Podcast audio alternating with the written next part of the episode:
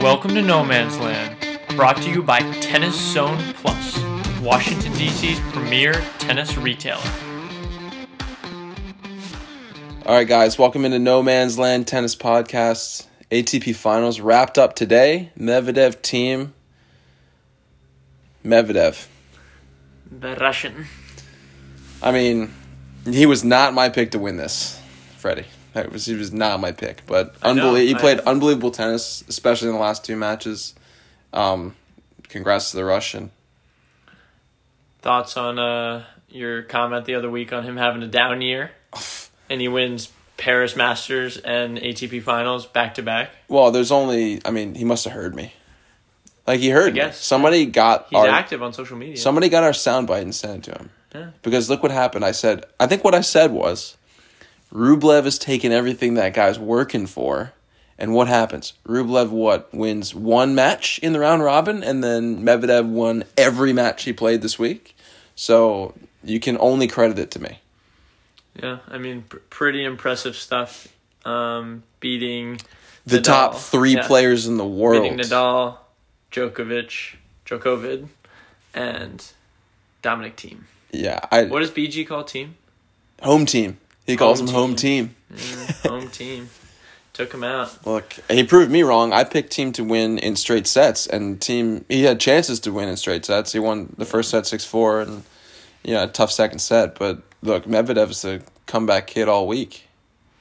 Yeah, I mean he's he's here to stay, and I think these this last three week span was him, because like you you had a good argument the other week. Like he he sort of he he wasn't doing what he had done before. He still he was impressive, but I, I don't know. He wasn't at that same almost robotic level he was at the year before. And he sort of heard the haters and proved everybody wrong and said, "I'm here. I'm not going anywhere."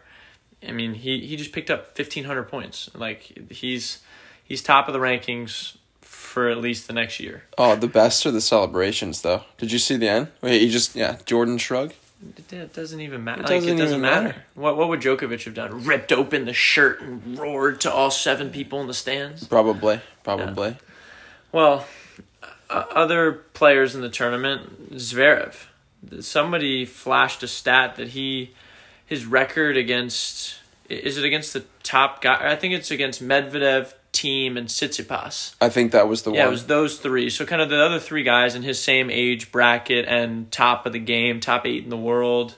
He was one in eleven against them. I'm pretty sure. Dating back to like 2018, I yeah, think. in, in the last like two and a half years. so that leads me to ask the question: Is is Zverev a fraud? Is he a fraud? Yeah, I don't. I don't know. I don't like to Um, use the F word like that, but like, guy might be a fraud. Yeah. He he should have won the U.S. Open. He choked it away, and now he what? You have these up and coming. They're not up and coming. I mean, Thiem to Thiem to me is like Wawrinka status almost. Yeah. And then like Medvedev has won two Masters, right? And he's already kind of there. He had an insane year last year. Um, dude, he's got to deal with these guys. My thing with Medvedev is, or I mean, with Zverev, is he, how can you be that good and you don't have a second serve? Like no one that's been that good has a has this big of a double faulting problem, and I it, it's it's mental at this point. The guy's six six, like, and he has and he has a cannon of a serve. How can you not just hit a kick serve in the box? I don't I don't know. So fraud, maybe maybe not, but I think this will be. I think for him, this offseason is going to be more important than anybody else on tour because of his off court stuff, having a break from. I mean, they they played a lot of tennis after not playing a lot of tennis in the beginning of the year, and so mentally and physically, I think Yeah, and, and for him, And don't get me wrong, like he won what what was that? Uh Cologne back to back. Like he's Oh, not yeah. I mean, he's here too. But I think when it comes down to those big time matches, like he's not the guy I'm gonna choose. Like I remember a match he played in Miami against uh against Kyrgios. And the winner of that played Federer in the final, I think, back when it was in Biscayne. And Kyrgios beat him in three, and we know Kyrgios' mental state isn't like the greatest. yeah. So I I don't know. There's a lot of question marks there, especially going into the next year. Yeah. Well, speaking of question marks, or I guess lack lack thereof, Nadal never won the ATP finals. I, what do you think of that? All right, first thing I want to start with is last week or whenever we played, two weeks ago, I think, when we were at Paris Masters. Yeah. Never won the Paris Masters. Never won the Paris Masters. And then you follow that up with he's never won the ATP World Tour Final. So I don't know what it is if you just can't. It's not clay, obviously, but it's indoor. I mean, indoor hard court. Is, I don't know. I don't know. Like Federer's won it six times, I think. Mm-hmm. Djokovic has won it five or six times. Yep. Can you say he's the goat if he's never won the ATP Finals? Yeah. Like I, I Yeah, I mean, this is the argument somebody poses to me. They said the, the GOAT debate really has to come down to you take away the top slam from each of these guys, uh, the three guys, Novak's, Roger, and Rafa, and you take away their top slam, and then you compare. And if you take away Nadal's top slam, that's 13 slams gone. Now let's compare. he's got six then. He's got twenty. He has twenty. He has seven others. Yeah. I mean, Federer has eight almost- at Wimbledon. He has twenty total. yeah. So what is Djokovic at? Djokovic at 17. If you take away his six Australian Opens. Yeah. Yeah. Him and Federer are pretty close. Yeah. Then you talk about, okay, Novak has all of the Masters, Masters. crowns, blah, blah, blah. Federer, you're I don't really finals. I don't really buy into that whole master if you have the most masters, you're the best player in the world. I don't buy that. Um, I just I just don't. I think that Novak is backloading everything right now because the best players of all time are older now and they're not going to play Rome and Madrid and all these tournaments that like are going to take a huge toll on your body. So I think and and like come on. Let's go to Cincinnati and let's go to Montreal or wherever Toronto like that's a Novak tournament. Like like that's a Novak, that's a Medvedev tournament. Nadal's going to give mm-hmm. everything he has on a 500 in Rio if he plays it. Like like it's just it's just your preparation for what you're aiming for. F- Like Federer and Nadal this kind of contradicts the argument. I think that they're the goats because of what they do when they need to. Is that like Novak's kind of like consistent and and, he, and I think he's kind of back ending like his he's getting all these tournaments because Yeah, these guys could aren't playing as you could, you could say Novak does what he does when he needs to because he needed to make the quarters of Sofia and then he lost to Lorenzo Sonego. Like he does what he needs to. He has that switch on and off. Uh, it's just food food for thought. Yeah, I, I mean, I think I just think it's it's funny that Nadal has never won this tournament. He's played it all these years. He's qualified how many years in a row, and he hasn't won. I thought this could have been his year. We've had five new champions in the last five years, 2016 till now. Yeah. Can you name them? Yeah, I can actually. All right, go. 2016. Tsitsipas? 2016. Oh, I'm sorry. I thought you were going with 2019. No. 2016 might have been Dimitrov. Then you have Tsitsipas was last year, and then you had Zverev one uh the year before. Ooh. Djokovic was one of them. No. You talking about new new? Yeah, new champion. We've had we've had five. You just got him. There's three. Yeah. Murray, No. not Murray. Dimitrov. Zverev. Tsitsipas, Tsitsipas, Medvedev. Medvedev. And who's the fifth one? You just blank too? Mm, Yeah, I don't know. I was hoping you have it. I don't have it. Are you kidding me? yeah, I don't You're don't gonna have to chop this one up. Yeah, I know, right? God. Yeah, I guess it was Andy Murray, 2016, in his home in London. But let's move on from the grandstand. This week's question from a fan favorite. We've got okay, so going off Federer recently stating that he will only play until he feels like he can't win a major anymore. How long do you think realistically he can play, and where's he going to end his career? Okay, so I go to well, okay. So I'm going to the the the history books here. Jimmy Connors was how old when he played his last US Open? 41 Yeah, and he made what? didn't he make a? Wasn't he old and he like made a Yeah, late made a quarters run? Yeah, like yeah. he made a run in like one of his last. Federer's like ten times the player that Jimmy Connors is. So that's a hot take, but no one's here to debate it. So I'm gonna run with it, dude. Let's get Jimmy on. Look, look. He can play for probably another two years at a competitive level. I think that if he plays to forty years old, he'll still end the year in the top ten. I I think that he's in the World Tour Finals next year.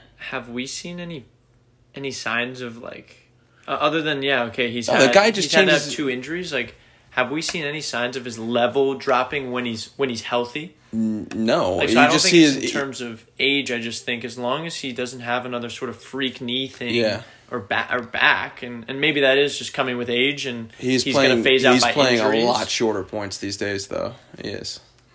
It's just the game style, like the, the fast courts. That's that's what he wants. That's why he sits out the clay season. There's no point to go play that.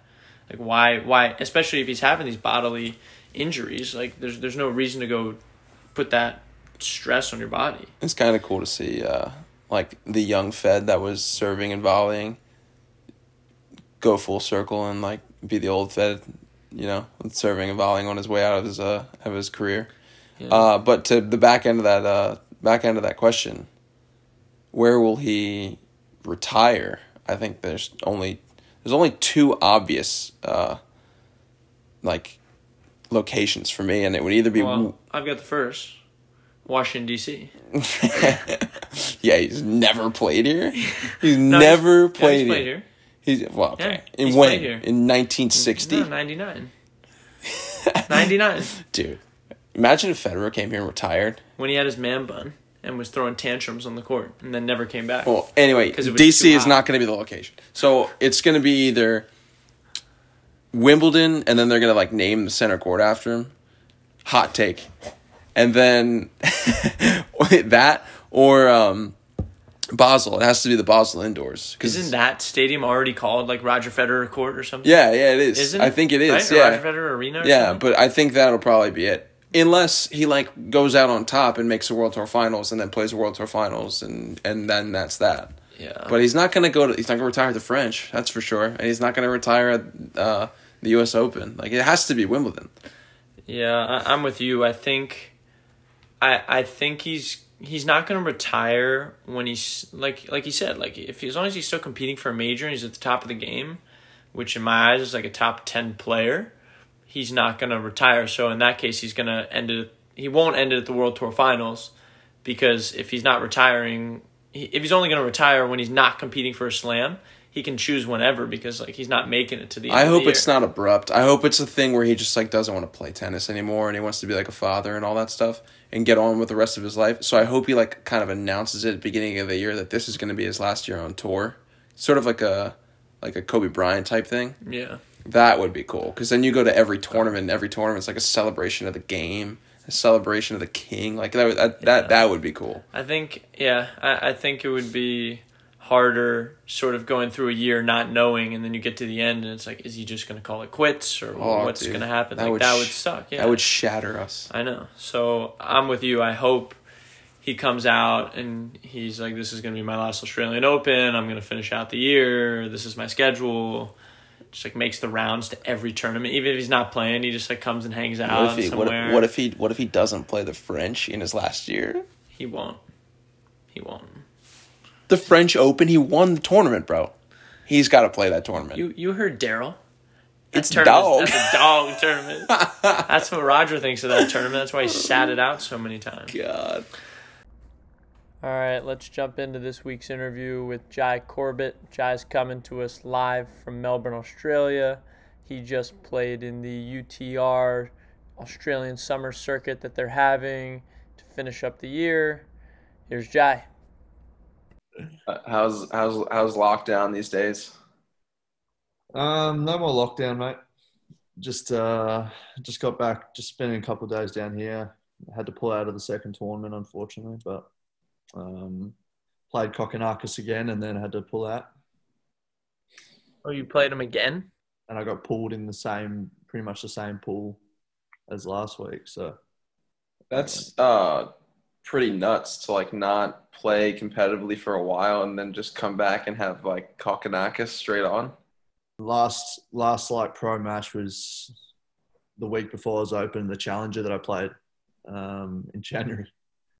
Did you did you like know all those guys growing up? Um, I knew Cock pretty well. I played him a few times under 14s and um, yeah, under 14s and under 12s we played a lot. Uh, he was pretty good back then, and then I think under 16s he like I think under 16s is when he made uh, was Open final against Kyrgios.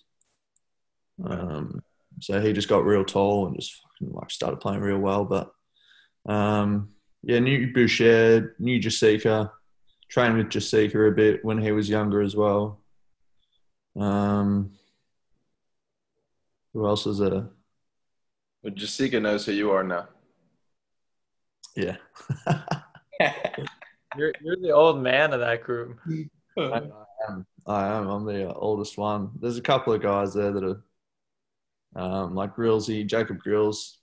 I've known him for ages. Played like under 12s with him, and he's he's doing pretty well. And yeah, but So so what's so what's coming up? I mean, I saw that they are having some issues with sort of like the the start of the summer or start of the Australian summer down there. Or, or does, how does that affect you?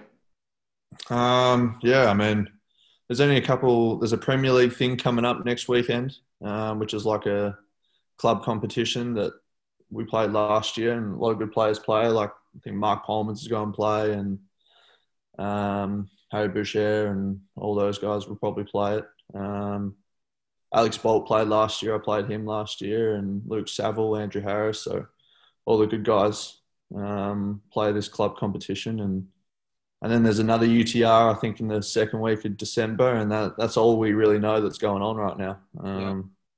The rest is kind of up in the air a little bit, which is a bit annoying because you like to know what to train for, and um, yeah, but uh, I'm trying to remember what they had last year. So they had, I, I guess New Zealand had Auckland, and then they had then they'd moved to what Sydney, and but there were some challengers in Canberra. yeah, there was there was one in Canberra and then one in Bendigo, but I think it got they got moved to both in Bendigo because we had some pretty bad um, fires here. Right. uh, and the smoke was too bad in Canberra. I think so. That's that's the last tournament I played, the Bendigo one. Um, but I, I don't even know if they're doing that. Um, I haven't heard a word as of yet.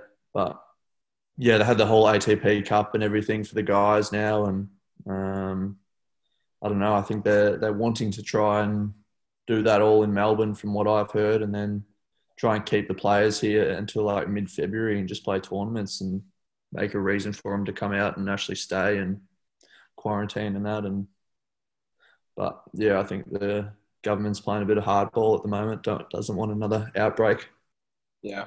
Is, would would you be like around for that? Uh, like if the Australian Open and the Australian Summer were like all the like the the the ATP level tournaments, would you be like around for those tournaments just on location, or would you be playing your own matches? Um, yeah, I mean, I'd probably be, I'll probably be around. I'll probably chuck my name in and see what tournaments I can get into. Um, I don't know how many players will come over, or it could be a few vacancies. So um, you never know. I'm just going to chuck chuck my name in and see what I can get in, and um, just train until then, I guess. Yeah, man. Uh, uh, with these UTR tournaments, I saw they were playing a bunch of them like all over Australia. Like when I was going on to watch some of your matches, there was like one in Sydney, and they they're playing them these other places. Are they like what's the deal with all that?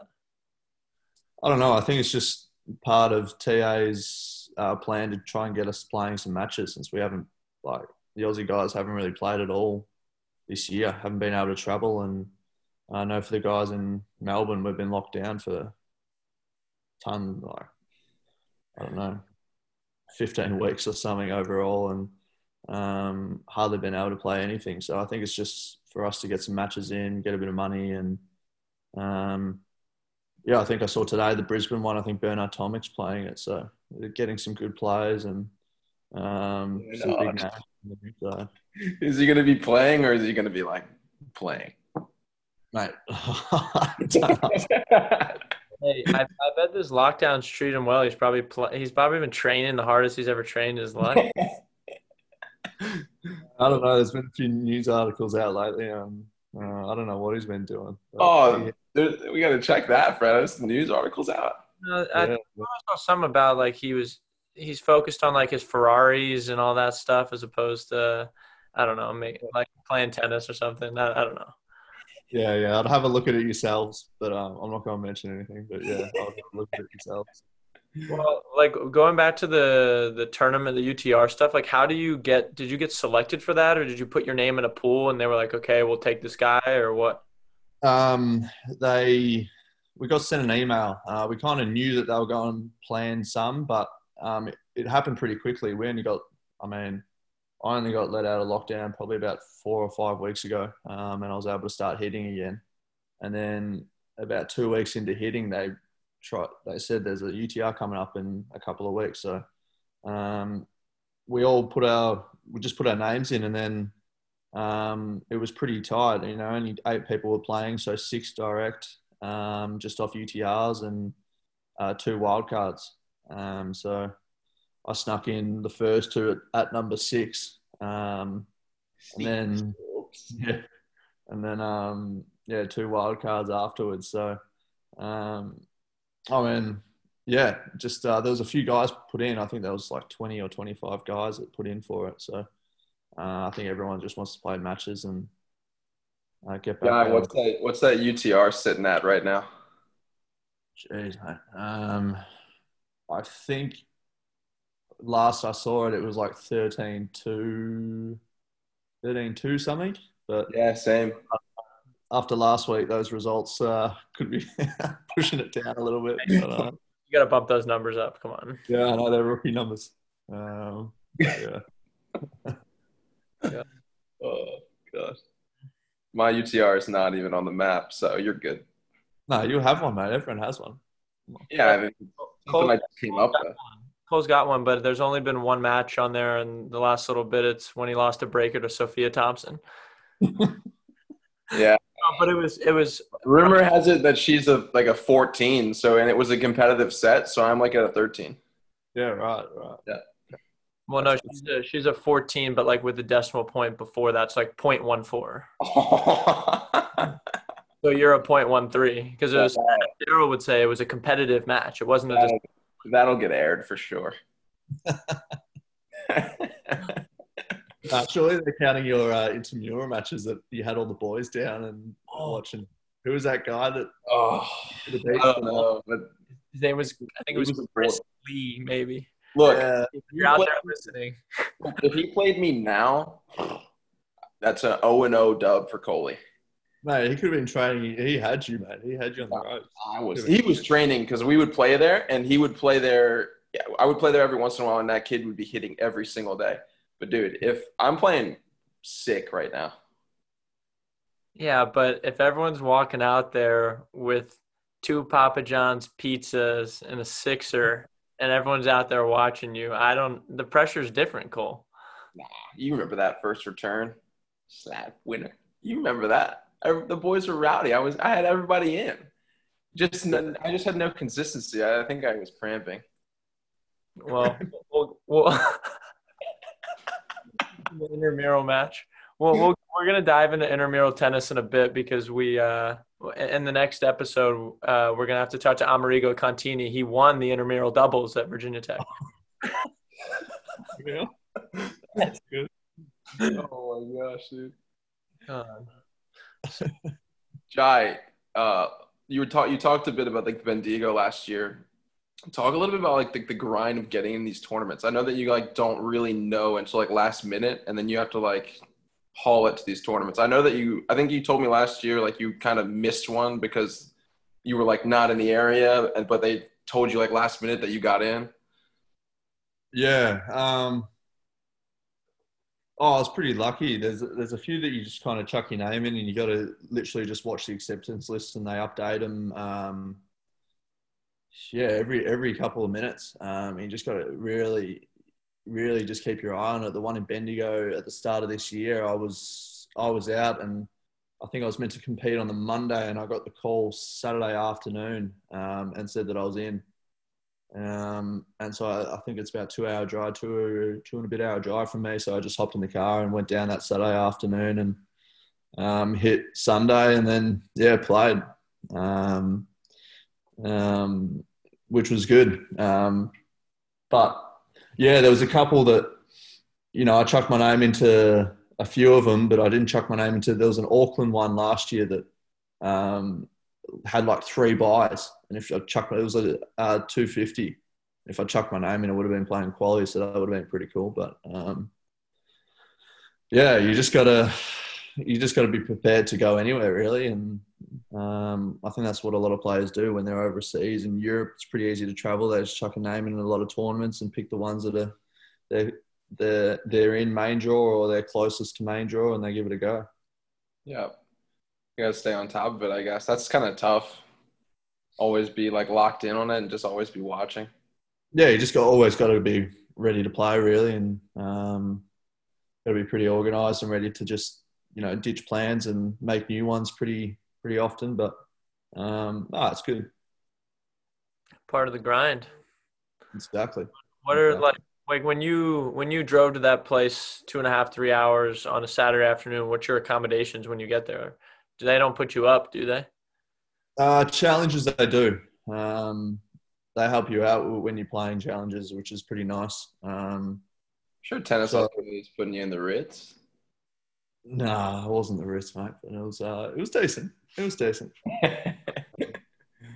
But yeah, they the challenges have yeah, it's the futures that you got to make most mostly your own accommodations and can be a bit tough. But the futures are a bit uh, you know, they're a bit easy to plan for because you kind of know um, about a week out or so if you if you're going to be playing or not.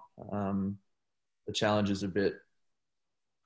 I don't know. I think they're a little bit different. They change a little bit uh, quicker, and you know, you just got to got to be ready. But yeah, driving up there, I was. Uh, I don't know. I was pretty excited. Um, get another chance to play a challenger, and there are obviously a lot of good players. I think Cole Schreiber, and I ended up playing a guy in the second round of main draw, that Carballés Baena, who was yeah. like 87, I think, at the time. Dude, that guy, uh, beat, that guy beat Shapovalov this year. At yeah, the, at the French. Yeah. yeah. Well, it's because he got the experience from the lefty Corbett. Yeah, yeah. I gave him a good hit earlier this year. That's why. Oh, um, good warm up uh, no, that's pretty cool. Like it was a good opportunity. For it was my first top hundred guy that I was competing against, so good experience. But yeah, yeah. how's the and how's the body feeling going into the season? Just need just need reps. Yeah, mate. I was just, I mean, sitting on my bum for nine, ten weeks um, in this room. Actually, it was pretty. Didn't get myself, you know, in prime form, but it's a bit sore. Played about played five matches in six days, um, and just the back wasn't having it. Uh, I wasn't too happy about it, but you know, you can go for runs and stuff, but if you're not in the gym and you're not on court, it's a totally different fitness that you've got to be got to be ready for. I feel like, and I mean, a lot of these guys are lucky enough to not do anything and just go out there and compete at a high level. But um, I'm sure there's most of us that need the reps and um, need to be training at a high level to be able to compete. And I think I found that out pretty quickly. I'm I'm so curious to see how Nick Kyrgios is going to be when he comes back on tour because I feel like all that guy is doing right now is just playing Call of Duty. Yeah. No, I reckon I reckon he'll be fine. I reckon he's one of those guys that can just go out there and still compete with anyone uh, on the day. He's, yeah. Uh, I don't I don't know. I bet she's card games. Sweet. Doing the uh, old El Paso don't don't spill the burrito thing. Like, he's he's been on court a little bit, but yeah, he's also been. Yeah. yeah. He's so. What, what are what are the odds we're we're gonna get to uh, turn on ESPN two and see Jai Corbett on court seventeen at the Australian Open? I don't know, mate. We'll see uh, if the Australian Open goes ahead. Um, but I mean, hopefully. I mean, that's a goal, mate. Either I don't know about this year, but that's the goal to next year to at least be playing qualies. Um, it's a goal. You heard it here first. That's a good goal. Yeah, yeah. So uh, um, that's always kind of been the goal to try and play qualies and you know, in your home slam, and then um, you know, hopefully try and get good enough to play main draw. But um, yeah, we'll just see how it goes. Hopefully, I can pull something out. And Jai Corbett and Joao Montero, first round qualifiers. Yeah, or a little doubles action. There you go. I hope you call me up for that, Jai. oh man. No, that'd be good. A few hokies competing, that would be awesome. oh. Corbs. Red, what else you got? Nah, man, it's good. It's good to see. Good to see Jai in the flesh. Right now. A little bit, little bit of sun on you after nine weeks inside. I know, mate. I know my nose actually got killed, killed by the sun, but how's, uh, how's your family doing? Yeah, pretty good. Pretty good. I think it was. I think the lockdowns were tough on everyone, really. Yeah. Uh, I mean, not being able to go further than five kilometers from your house, hour for exercise. Um, shops, go to the supermarket once a day. I don't know. It was pretty rough. Um, I'm down the coast at the moment, so um, I know a lot of ma- a lot of my mates were within the 5k. They would went, go on some runs, you know, runs together and stuff like that, and still got to see each other. But um, while Fred, you've been down Portsea, it's pretty pretty secluded, and um, you know, I don't know a whole lot of people down here, so it was a bit bit rough. But um, got to be able to spend be able to spend some time with yourself. So You remember getting your first point? Yeah, yeah, I got it in. Uh, I was actually traveling with the big Geo cartilage in um, in Portugal, uh, Castelo Branco, which is uh, I think you guys might have heard of that place, but um, yeah, we were with Joao as well, but he he hated the place so much he left after the first tournament. Uh, left me and Geo to fend for ourselves, and then um, we stayed there another two weeks. And I the second tournament I qualified and played Fred Gil. I think he was like 60 in the ATP uh, at one stage. Um, and I lost 7 6 in the third set tiebreaker, and I was absolutely shattered. That was for my first point. Um, and then we ended up playing, like, me and Jay were pretty close to, like, just getting out of there because we were so sick of the place. But we are like, oh, we're here, we'll play the next one. And I qualify again and I play the guy that won the tournament the week before. I get drawn against him, and I was like, oh, this is unbelievable. Um, and I end up beating him like 6 and 0 to get my first one. And um, that was actually pretty awesome. pretty awesome experience to get that. And now he's like doing really well. I think he's like top 200. He played both the US Open and the French Open this year. Um, yeah, he's he's taken off. He like little scrub like me, I guess. Um, Benjamin Bonzi, he's a French dude. Oh, I've seen this guy. Yeah. What What was worse, uh, Castelo Branco or 15 weeks in quarantine by yourself in Melbourne? Serious question. I don't know. The three weeks with Gio and Castelo Branco was uh, mentally a bit taxing as well, mate. I, um, At least you had don't built-in. You had built-in entertainment. I heard there was like sheep herders walking next to the courts. And Yeah, we uh, mate, it was in the mountains, man. We were, I was playing a match, and then this dude like just herded maybe a hundred sheep just past my court while I was trying to play. Um, and I just couldn't believe it. but um, no, it was all right. It was actually like they had one really nice hotel there that kind of was on the top of the hill, and that's where they played the played the main draws. But um, yeah, the qualifying courts there was like there was two qualifying courts just in the town, and it was right next to a railway station. it was like you couldn't even see the lines on the court. There was like netball, I mean basketball lines there on the court, as painted on the court as well, and there was cracks everywhere on the court. It was just oh man, it was rough. how did Geo fight through those elements?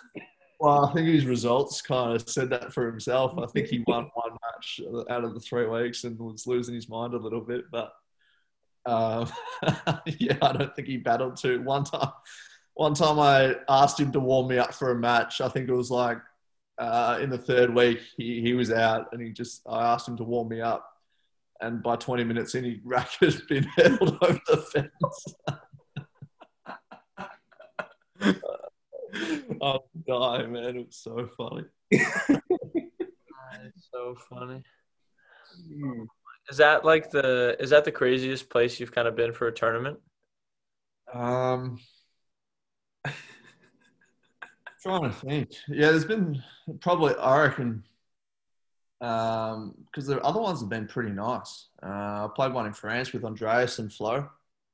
Um, that was actually really nice, like near the beach. Um, during the summer there, it was it was really nice. Um, and then yeah, I'm just I played a few in Australia. Um, but yeah, I think that was probably the craziest place. Just just by what happened going around, like there was the town was just kind of deserted, and then yeah, sheep going past your court and rabbit dogs and everything. It's pretty. There's a lot going on. Oh god. Well, make make your first ATP point memorable. You have any of that in uh in the in the juniors? Um, Fred, did you have any of that in the juniors when you're like any weird ass places you're playing? Yeah, there's one place out in wild and wonderful West Virginia. it was at this it was at this high school and this guy he ran the tournament. Usually they only let you play like one age group, singles and doubles, but this guy like was wanted to be very open to everything and so I played like the 14s, 16s and 18s, singles and doubles. I was in like six draws. but this guy, he couldn't he couldn't run a tournament. Like you walk up and he's got a toupee on and he's got like gunk in his eyes that's like falling out of his eyes and he's got a megaphone. And he's like can everybody please come to the tournament desk? And you come to find out this guy was like the he was the driver's ed teacher at this public high school in west virginia. Like i would not get in a vehicle with that guy. But anyway he he ran this tournament and like I I played my first match of the day at 8 a.m. and I got off court at 1 a.m. at this like sketchy trailer park public courts. There was two courts with like lights that were coming off the trailers. It was like the people at the trailer park like fixed these lights on so they could go on the tennis courts at night, and that's where we played the night matches. So I was playing the the 18s doubles with my friend Chris, and we finished it maybe 1 a.m. and then we had to drive back to DC an hour and a half to come back at 8 a.m. the next morning to play. Jesus. So that was probably the biggest shit show of a tournament I've played. I, I can't think of any others, but yeah, not nothing quite like West Virginia. Yeah, that's crazy. Yeah. I've um I've noticed one thing like I don't know, Fred, if you've you've probably had it before, but like when you play in these tournaments and you find like the futures and stuff and you find that people can be like betting on you as well. And then like you get all these fake accounts like send you messages on Instagram and stuff. I'd had a few of those before in the futures, but I had them even last week during the UTR. I couldn't believe it. No way. during during my second match, uh, I had I had like a dude sent me like eighteen messages, just a just a random account, just abusing me. And then the next day when I beat um, Jasika, I had another dude abuse me for winning because he bet on the other guy. I was like, what am I doing? Uh, yeah, some dude talking like Portuguese and English, and he was just abusing me for winning because my previous two days were terrible, and he's put punted on this, put like all his life savings on the other guy to beat me. I've won, and he's absolutely cracked it at me. Oh god. That's insane. Man, People I've heard stories of all that. Yeah, no, I've seen videos of people just like lurking in live betting at the event. Yeah, no, we uh in when I played Darwin last year, there were there were cops outside the um, entrance because like there was dudes watching from the gates, um, and they didn't let them in, and they were just like going nuts outside the gates, watching all the points and stuff. And the cop, there was like two cop cars pulled up and just had to like try and um, keep them from coming in the entrance. It was insane. They just all lurk like around the sides of the courts and everything and watch you. It's pretty, pretty nuts. You can just tell like you lose a point, you look over at them, they're just like chucking their phone or something. Uh, people don't know how like intense some of these like tenant people bet on. Yeah, the like you weren't even playing a tournament that counted for anything, and people are betting on you to to win. I know. The first day, yeah, I got abused. I haven't played a tournament in like 11 months. So I was like, mate, what do you want me to do? Uh, It was ridiculous. But yeah. Well, thanks, Jay. Yeah, man. no worries, guys. Hope, hope that was all right. I know the I know the time difference is it's big it's big, so appreciate you taking the time, even though you're like three days ahead of us. How's Thanksgiving? Huh? How's Thanksgiving? Good, man. You'll enjoy it. Oh, thanks. Cheers. Thanks, Joe. I wish I was there. wish I was there with you boys. All right. Well, thanks, guys. Thanks for tuning in this week. Um, we'll be back next week. Fire guest coming up. So stay tuned. Follow us Instagram, Twitter, YouTube, Facebook, at Cole Wernicke, at Freddie Mesmer, at Hoya's Tennis. We're out.